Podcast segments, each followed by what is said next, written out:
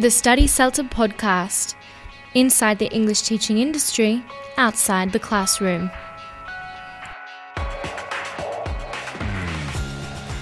Welcome to our first podcast. My name is Danica, and I'm behind all those English teaching related blog posts you'll find on the Study CELTA blog at www.studycelta.com forward slash blog.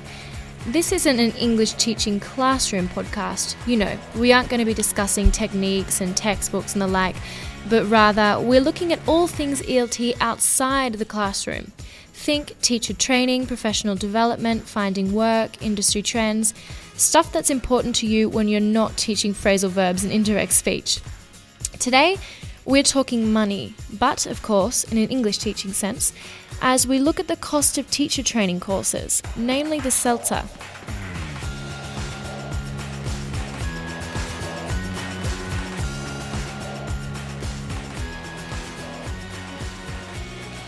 If you ask any English teacher who's already got the CELTA, They'll tell you that it essentially pays for itself, but that's easy for them to say. Sure, when you've already got a great, well paying job at an academy after taking the course, you'll look back and think that it was definitely worth it.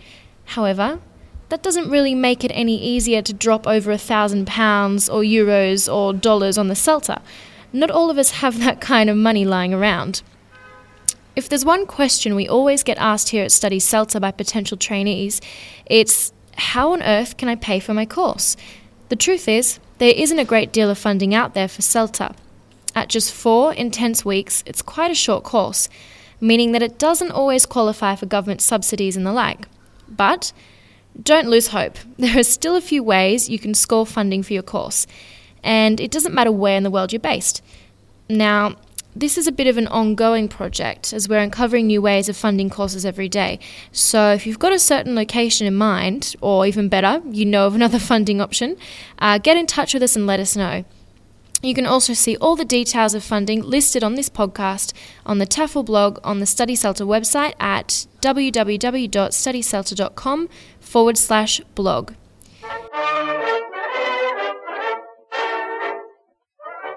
First of all, let's have a look at the UK, a bit of a hotspot when it comes to teacher training courses. The best option is the Professional and Career Development Loan. Basically, uh, the British government works alongside a number of banks who'll give you a loan for the course. The difference is, rather than paying the interest yourself, the government will pay the interest for you while you're on the course and for a month afterwards. So if you take a full time CELTA, you'll be able to pay it back over a period of eight weeks. And if you take a part time CELTA, you'll have even longer. There are a few requirements, however. Uh, you'll need to have been living in the UK for the past three years, and you need to have plans to work in the EU afterwards. There's another option for those of you who live in Wales as well, uh, which is the Welsh Government's REACT funding, which is more or less a payout you get if made redundant in order to take a course and brush up on some new skills if you're looking for a different career path. The payment can be up to £3,000, so it's not a bad deal.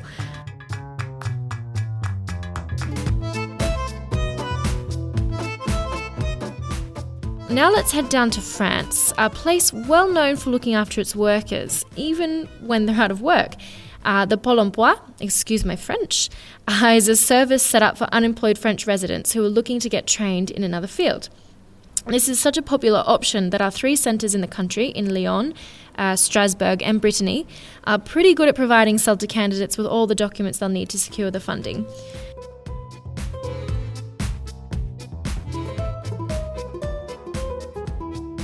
Uh, now, trip around Europe takes us right down to Spain, where there's one option that really benefits teachers who are already working. So, if you've got a teaching job in Spain, you like your place of work, but you're looking to upgrade your skills with a CELTA, this is probably a better option for you. It's called Fundación Tripartita, and the idea behind it is to improve the standard of employees at existing companies. So you'll need to get your employer to apply for the funding on your behalf.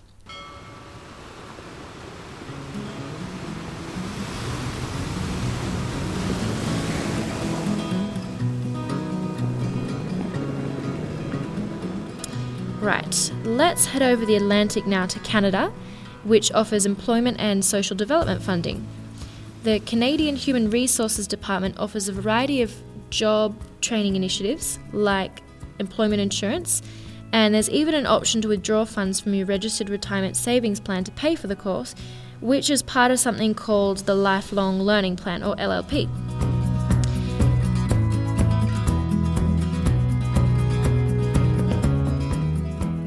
Uh, our trip around the globe takes a bit of a strange turn now as we find ourselves in Vietnam, where the funding isn't exactly a government initiative. Rather, uh, it's something offered by a teacher training centre there itself.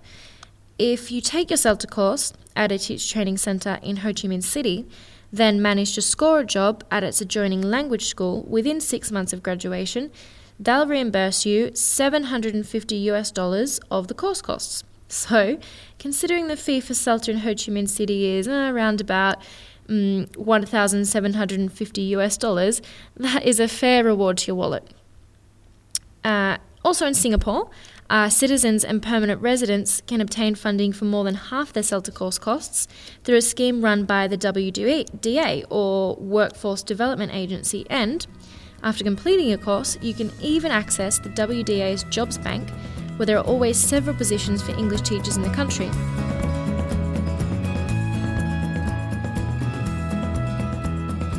Okay, we're at the end of our round the world funding adventure, and you're probably wondering, but what about my country? Yep, as I said, there aren't a great deal of options to fund the CELTA, but we're always on the lookout for new ones. So if you've got any ideas, let us know.